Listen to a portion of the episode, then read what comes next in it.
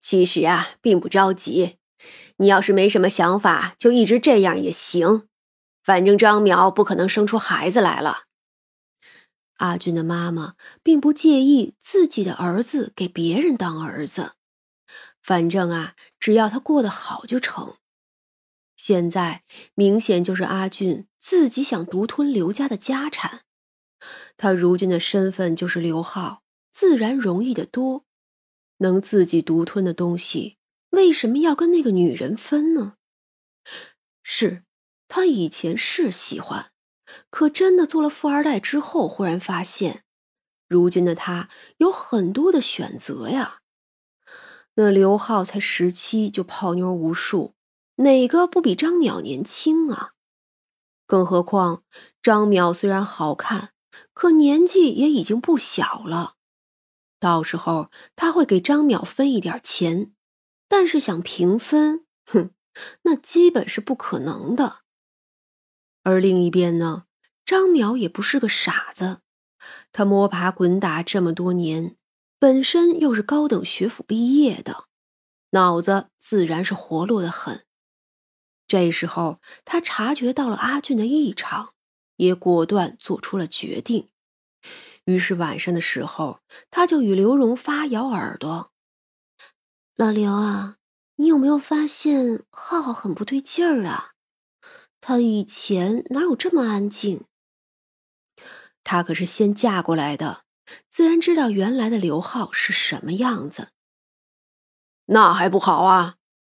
刘荣发并不在意，不是？你不觉得这样挺奇怪的吗？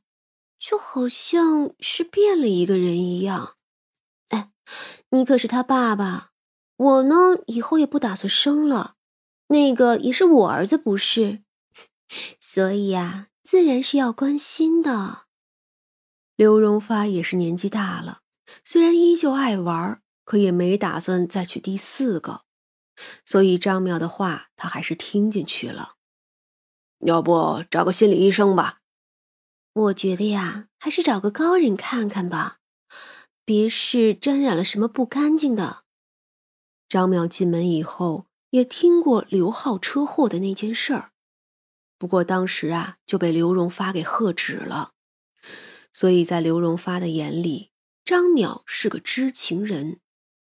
你还发现什么了？嗯，怎么说呢？就是觉得不对劲儿。以前浩浩看我虽然也不算友善，但怎么说都跟如今不一样的。哎呀，你自己的儿子自己还不知道吗？浩浩这不是还小吗？以前他这么闹的一个孩子，忽然感冒了一场就安静了，这事儿你不觉得不对吗？你要是这么说，以前他对公司的事不闻不问，最近却总是询问，而且还去公司看了好几回。哎，我跟你说，我小时候吧就见过那些，所以呀，你就上点心吧。水晶这头，三娘笑得不行了，果然是全员没有什么好东西。是啊。那你怎么处理啊？一会儿给老张打个电话吧，叫他们特事科先把那个会秘书的给抓了。张正奇调任之后，就算是隐秘的公职人员了，身份呀都挂在国安的名下，但是对外只是处理杂事的，跟薛冲一个单位，但是负责的事儿不一样。简单说就是，薛冲他们更针对妖。而老张他们呢，则更针对鬼物。不过听说这俩部门啊，也经常的乱窜。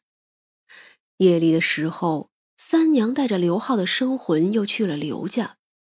刘荣发找大师也没这么快，他信任的大师并不在帝都。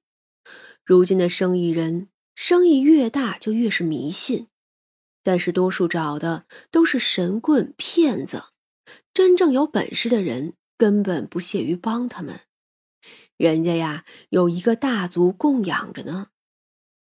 三娘与薛冲直接现身，吓得刘家三个人都惊恐的叫了起来。三娘一伸手画下了结界。李江江叫我来帮你儿子还魂。三娘说着，就放出了那个生魂刘浩，吓得沙发边上的刘浩猛然后退了几步。放出来的生魂，因为被三娘点了一下，所以所有的人都能看得见。他一出来就大叫，说出了阿俊与张淼的阴谋。这些天他都进不来屋里，可是只要太阳不是很大，就可以贴在门上听。窗户也可以，所以飘了吗？啊，老刘，你听我说，不是这样的。三娘一摆手，哎，都闭嘴！他和薛冲这么忽然进来的，谁不怕呀？他一说话，剩下那几个人就都闭嘴了。三娘一伸手，就将那假的刘浩的鬼魂拉出来，一根绳子给捆住。之后又将刘浩的生魂塞回去。生魂离体以后容易神魂不稳，你呀好好修养，多做好事，别作死了。还有，这个鬼魂呢，我要带走，活人的事儿你们自己解决。三娘说着，就给他们几个下了禁制，除非死，不然说不出三娘来过。三娘带着那个叫嚣的鬼魂要走的时候。猛然回头看着刘荣发，还有你啊，别搞出人命来。现在这个社会，人命那是大事儿，一旦出了人命，这事儿啊就比较麻烦了。三娘呢倒是不在乎的，但是啊也不想见这样的事儿。刘荣发已经吓傻了，哪敢不答应啊？三娘既然解决了，就要收取报酬。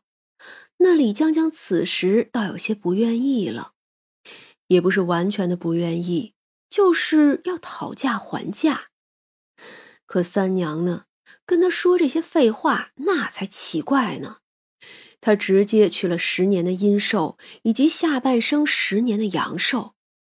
要是他不这么出尔反尔，三娘或许不拿这么多呢。可既然是他求人办事儿，还这么作死不要脸。这样，三娘跟他客气什么呀？取完了还不算，连着他带着鬼魂阿俊一起丢给了鹿头鬼。没有两天，那阿俊的妈妈也被抓住了。抓他的时候，他正准备出逃呢。他已经感觉到自己的术法被破了，想必呀是遇见高人了。只可惜呀，还是被特事科的人给抓住了。后面的事呢，三娘就不想管了。后来呢，刘荣发跟张淼离婚后，找了个理由起诉了张淼，说他呢盗取公司机密。张淼百般求饶，可惜这刘荣发呢，本来也不是什么好东西，又怎么会饶得了他呢？张淼被判刑十五年，就算是能减刑。等出来的时候，人也就废了。他后来还在狱中被人毁了容，用自己的美貌做武器，甚至打算算计人命的人，有这样的下场倒也不亏。而他那姘头阿俊，甚至失去了投胎做人的机会，占据活人身体，这本身就是大罪。要是都这么做了，那世间不就乱了套了吗？毕竟如今天神都走了，可地府却原封不动，那些老规矩还是在的。至于刘荣发呢，本身就是个花心的。虽然张淼不是什么好东西，可他还能再娶吗？又不缺钱。于是两年后，他又娶了个年轻貌美的。只是这一次，他早就被繁忙的工作累垮了。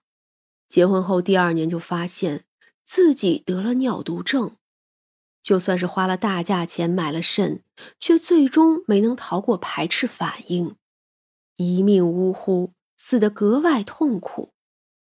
他一死，刘浩不能掌管公司，而新妻子呢，也只是个会花钱的，什么都不会。